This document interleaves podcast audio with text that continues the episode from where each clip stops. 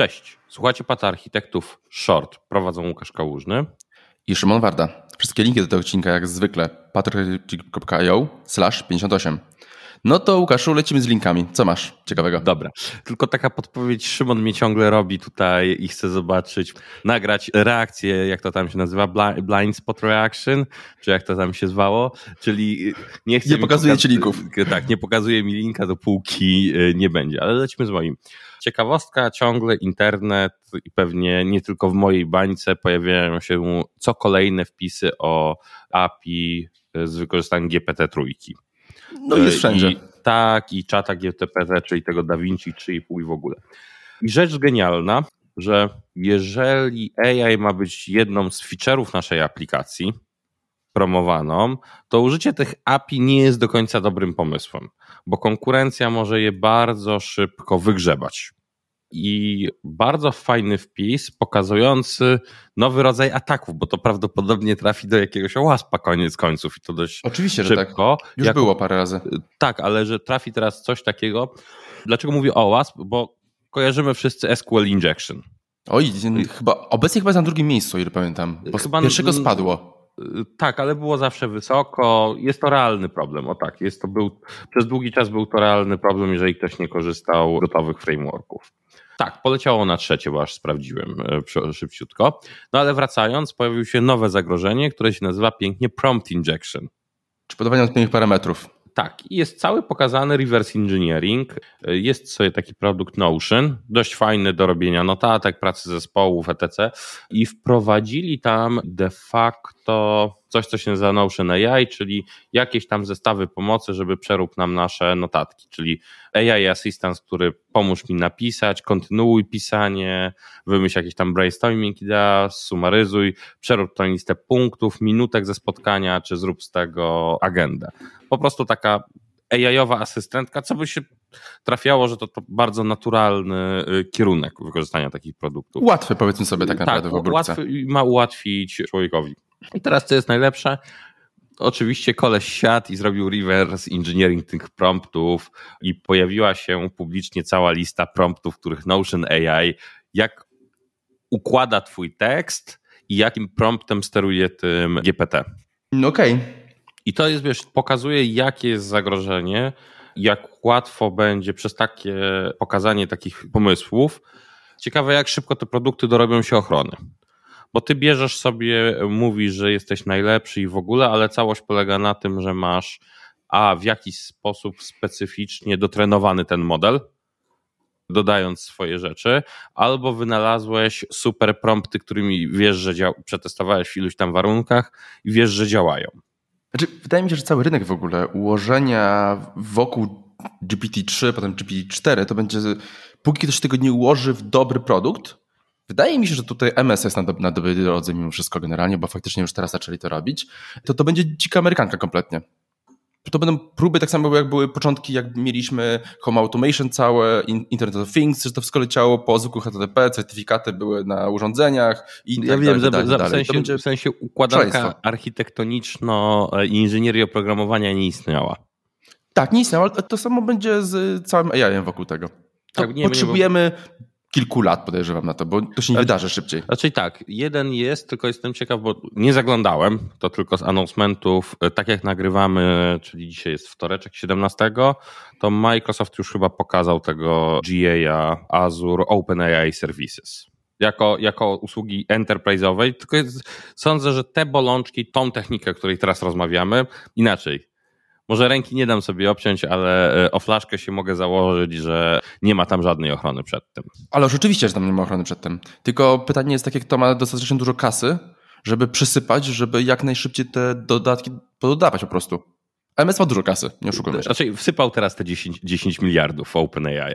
Tak, no tak, właśnie, tak, to się będzie rozwijało. Więc to będzie się rozwijało, więc ciekawe, czy o takim czymś pomyślą. Są korporacyjni, pomyślą na pewno. Zresztą nauczyli się, jak wypuścili swojego chatbota swego czasu, który za, zaczął być nazistą, więc e, wydaje mi się, że mają. mają tak. Uczył się z Twittera. nie najlepsze miejsce do nauki, powiedzmy sobie. Dobra, a ty co masz? Ja mam link, który zakończy w końcu jedną z wielkich rozmów, dyskusji w całym developmencie i architekturze i układaniu projektów. Jedną z jedną wielkich, wielkich dyskusji. No dobra, dajesz.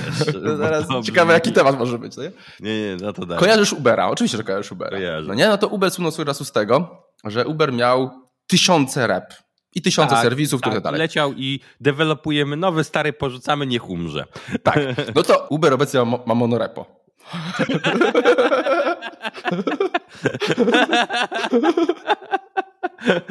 to taki link na dzisiaj wyciągnąłeś. Ja mam taki link na dzisiaj. Ale link jest naprawdę dobry, bo mhm. o czym jest? To jest z artykułu Ubera, no. który mówi, bo to jest nie tylko o monorepo czy nie monorepo, ale generalnie, ale to naprawdę jestem pod wrażeniem go. Jest o tym, jak stworzyli środowisko e, remote'owe, zdalne środowisko do mhm. developmentu. Bo czemu? Przeszli na monorepo, bo stwierdzili, i w ogóle całą drogę jak zrobili, to jest niesamowite, ponieważ po pierwsze, stworzyli mm. komitet, który ujednolicał wersję paczek. Czy wiesz co, ja ci powiem, co zrobili, bo to ja teraz oglądam już to, co jest tu pokazane. Oczywiście zostawili pewną dowolność, ale jedna rzecz, Szymon. Idę o zakład znowu, no. że w tym komitecie piątka ludzi była z toolingu z Google'a. Tak, bo to, to, to śmierdzi Googlem na dość dużą odległość. Ale teraz drogę, jaką zrobili, i tu jestem pod wrażeniem. Po pierwsze zrobili komitet, który ustala wersję, żeby mhm. była jedna wersja tej samej biblioteki we wszystkich produktach. No. Podziwiam. To jest Google. niesamowity Ale to wyczyn. Google. Auto-update'owanie tak. Google'a. To, to jest, jak ja to nazywam, zamordyzmem. To jest pozytyw generalnie, bo dużo łatwiej się gadać na poziomie ludzkim, miękkim, niż na takim, na technicznym rozwiązać problemy, które nie istnieją. Ale to, co mnie interesuje, to teraz do czego doszli, że to repo mają teraz ogromne, więc teraz stwierdzili, że co, że nie będą de facto robili developmentu na maszynach lokalnych, bo to w ogóle nie ma żadnego sensu, bo to trwa zbyt długo, mhm. tylko przeszli całkowicie w wytworzenie środowisk zdalnych w chmurze, które chodzą na tam właśnie na DevPodzie, tutaj procesorach tam, tam 90, 96 korów i tak dalej, czy chodzą po prostu na, na Ryzenach, powiedzmy sobie szczerze, no. i tam są dewelopowane. I teraz, co mnie w tym wszystkim zastanawia generalnie, bo to, co jak oni, jakie zyski E, pokazali, to było to, że powiedzmy zbudowany cache, ujednolicenie toolingu, sklonowane repo, tak dalej, tak dalej. To nie są rzeczy, które nie dałoby się zrobić lokalnie. To też dałoby się zrobić lokalnie. Ale wydaje mi się też, w jakim kierunku idzie, jak często pracuję z bankami zagranicznymi. I tam mega często jest wymaganie, proste, czy deweloperzy mają admina lokalnego. Jeżeli mają, to my z tobą nie współpracujemy. No, dokładnie. Jak sobie popatrzysz na tą działkę, to są rzeczy, o których ty masz podobną opinię do mnie. Y, monorepo, jest lepsze. Jest, jest lepsze, przy czym mm, to, co powiedziałeś, tam mogą sobie pozwolić na zamordyzm, to jest po pierwsze. Dojrzali. Tak, Organizacje ale... dojrzałe mają monorepo po prostu. Tak, tak, ale druga rzecz, słuchaj, monorepo wymaga o wiele lepszego governance'u i narzędziowo przygotowania się. Tak, i też trochę lepszych ludzi generalnie uważam. Tak, bo ja miałem właśnie, w ogóle trafiłeś idealnie, bo czwartek bodajże, jak miałem konsultację z klientem, rozmawialiśmy właśnie multi-repo versus monorepo przy robieniu teraz porządku e, z systemem. I mimo całej mojej miłości do monorepo, nie dało się inaczej tego zrobić niż multirepo. Znaczy, ze względu multi... na kompetencje multirepo kompetencje, tak? Ale multirepo jeszcze drugi problem. Jak, jak, masz faktycznie odseparowane, kompletnie odseparowane produkty w organizacji, a tak często jest, to też można to porozdzielać. Tak. Ale to de facto mówimy w tym momencie z tej sytuacji o kilku monorepach de facto. Ale nie mówimy o tym, że mamy setki tych rep po prostu. No nie? Dobra.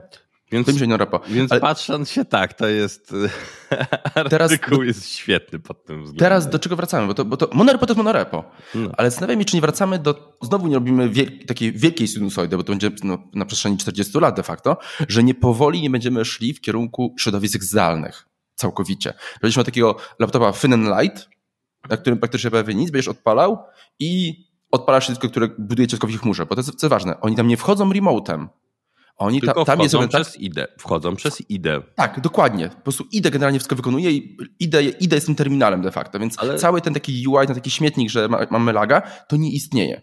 Ale zobacz, że tak, że to co zresztą rozmawialiśmy przy GitHub Universe. Code Spaces sprawdza się z Dev Containers. To po prostu tak. działa w większości przypadków. Teraz dołożyli do tego i tutaj tak samo jest w tym DevPodzie, są JetBrainsy oprócz y, VS Code'a. Czyli takie dwa, powiedzmy, że dla ludzi, którzy z VS Code nie walczą, jest jedna opcja, a jak ktoś chce e, ciężkie IDE, to są e, JetBrainsy w takim rozwiązaniu. Więc ta całość tak naprawdę poza scenariuszami developmentu mobilek w tym momencie. Bo No, trzeba sobie jest- wziąć zawsze przed nawias. Na bajka zupełnie, tak. Tak, przed nawias, no i twardego hardware'u, jeżeli robisz embedded software cały, to też jest zupełnie, to jest inna działka. I bym pomyślał nad tym generalnie, bo ten embedded, tam często też masz dos- dostęp do urządzeń, które nie są tanie czasami. Czas, Tak, czasami masz takich wiesz co, to- IoT. Ja, ja wiem, ale za- załóżmy, tak jak jeżeli ktoś tam prototypuje, robi cokolwiek, to nadal jest to e, robione gdzieś e, z boku. Więc to, to zostawmy ten embedded development, bo to ró- różnie wygląda bardzo z tym. Ale jak popatrzymy, te rozwiązanie jest super, bo bierze z jednej strony można dostarczyć o wiele większą maszynę niż jesteś w stanie upchnąć deweloperami pod biurko. To sobie trzeba powiedzieć. Z drugiej strony y, kończysz z onboardingiem do projektu. Cały governance, wyciekanie e, Tak, ale to, wartości to już wiesz, intelektualnej. security to już w ogóle pomijam, To jest bo to jest w ogóle security tylko klaszcze w tym wypadku. Oj, i to jeszcze jak generalnie. Tak. Y, Więc całość zachodzi. Y, Z ciekawych rzeczy jeszcze, bo tu, wiesz, sobie tutaj mówimy o, całej o całej tej części, wystandaryzowali bazelem buildy. Czy dużo w ogóle zrobili, ale znaczy, ja tak to mówił profesor Farnsworth z Futuramy, generalnie zastanawiam się, czy, czy chce żyć w takim świecie generalnie, gdzie, wszystko będzie lokalne, wszystko będzie, e, wszystko będzie zdalne, no bo na przykład czasami kodowanie w pociągu, czy tam inaczej, wchodzi jak najbardziej w grę, a w tej sytuacji twój laptop to będzie taki Chromebook typowy, na którym po prostu nie masz nic, otwierasz przeglądarkę. Albo tam terminal generalnie tak naprawdę, nie? Więc to też, też, też nie jest jakieś super tak naprawdę. Dla mnie jeszcze jedna rzecz się świeci tutaj bardzo mocno. I to mnie bardzo mocno niepokoi, bo ja znowu teraz więcej mam do czynienia z takim IT-typowym świadczeniem usług IT de facto w ramach organizacji. Utrzymanie tego i żeby to działało i żeby to było zgodne i wersji, to jest też absurdalny koszt organizacyjny. To naprawdę nie będzie tanie. I to będzie trudne do zrobienia. W sensie Uber to może zrobić.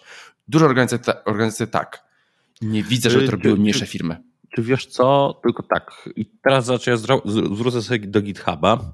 No, Inaczej, faktycznie, GitHub, wykorzystanie GitHuba jako, jako takie rzeczy, to, to, to może zadziałało. Dobra, inaczej. Jeżeli skupisz się w tym momencie, żeby nie składać tego z klocków, powiedzmy sobie wprost, żeby nie budować platformy, bo to jest taka już pra prawdziwa platforma deweloperska. tak. Takie, raczej developer experience platform, o tak to y, bym zakategoryzował, to w tym miejscu masz, żeby mieć taki pełen ciąg, masz tylko GitHuba który dostarczy ci, jak popatrzymy, jesteś enterprise'em i chcesz mieć, czy średniej wielkości firmą, chcesz to wystandaryzować, masz tylko jeden produkt na rynku w tym momencie. Tak. I teraz wracamy do jednego opcji.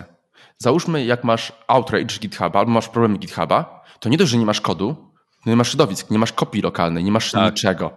No i widzisz, i teraz jest pytanie, czy, bo większość z tych funkcjonalności, nie wiem tylko czy już code spaces są, czy nie, są też w tym samodzielnie instalowanym.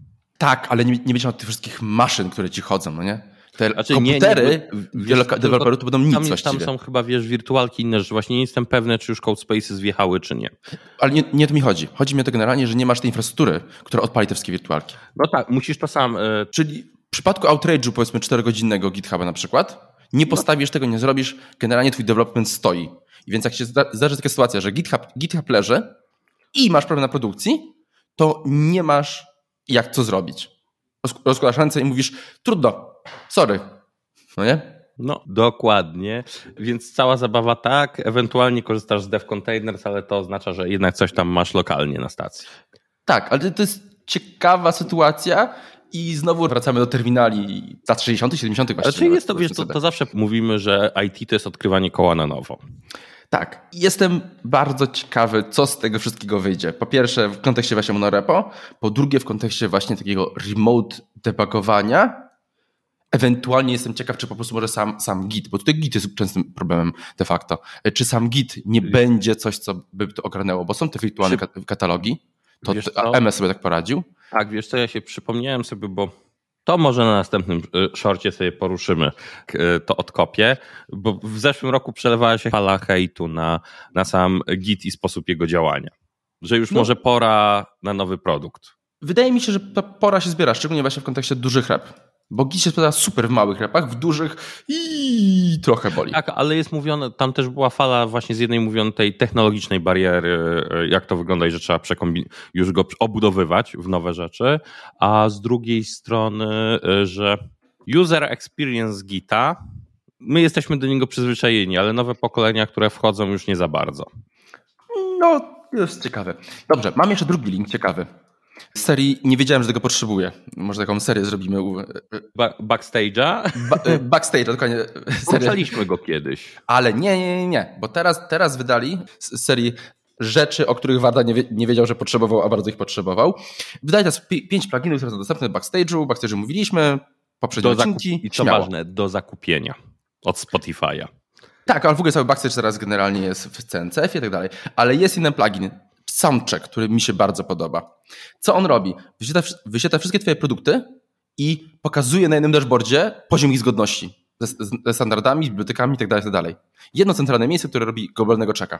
Fenomenalne, żeby teraz pokazywać i wizualnie pokazać na, na poziomie całej organizacji i połować konkretne zespoły, czego nie zrobili, co mają zrobić, które biblioteki używają i tak dalej, tak dalej, tak dalej. Nie ma nic lepszego niż social pressure i właśnie tego typu dashboardy. Super. Dobra. Dobra, to ja chyba to już skończmy, bo tak. back, backstage'a trzeba wziąć w ogóle na tapet któregoś razu. Ale to już skończmy. Dobra, to trzymajcie Dobra, się. Trzymajcie się, hej.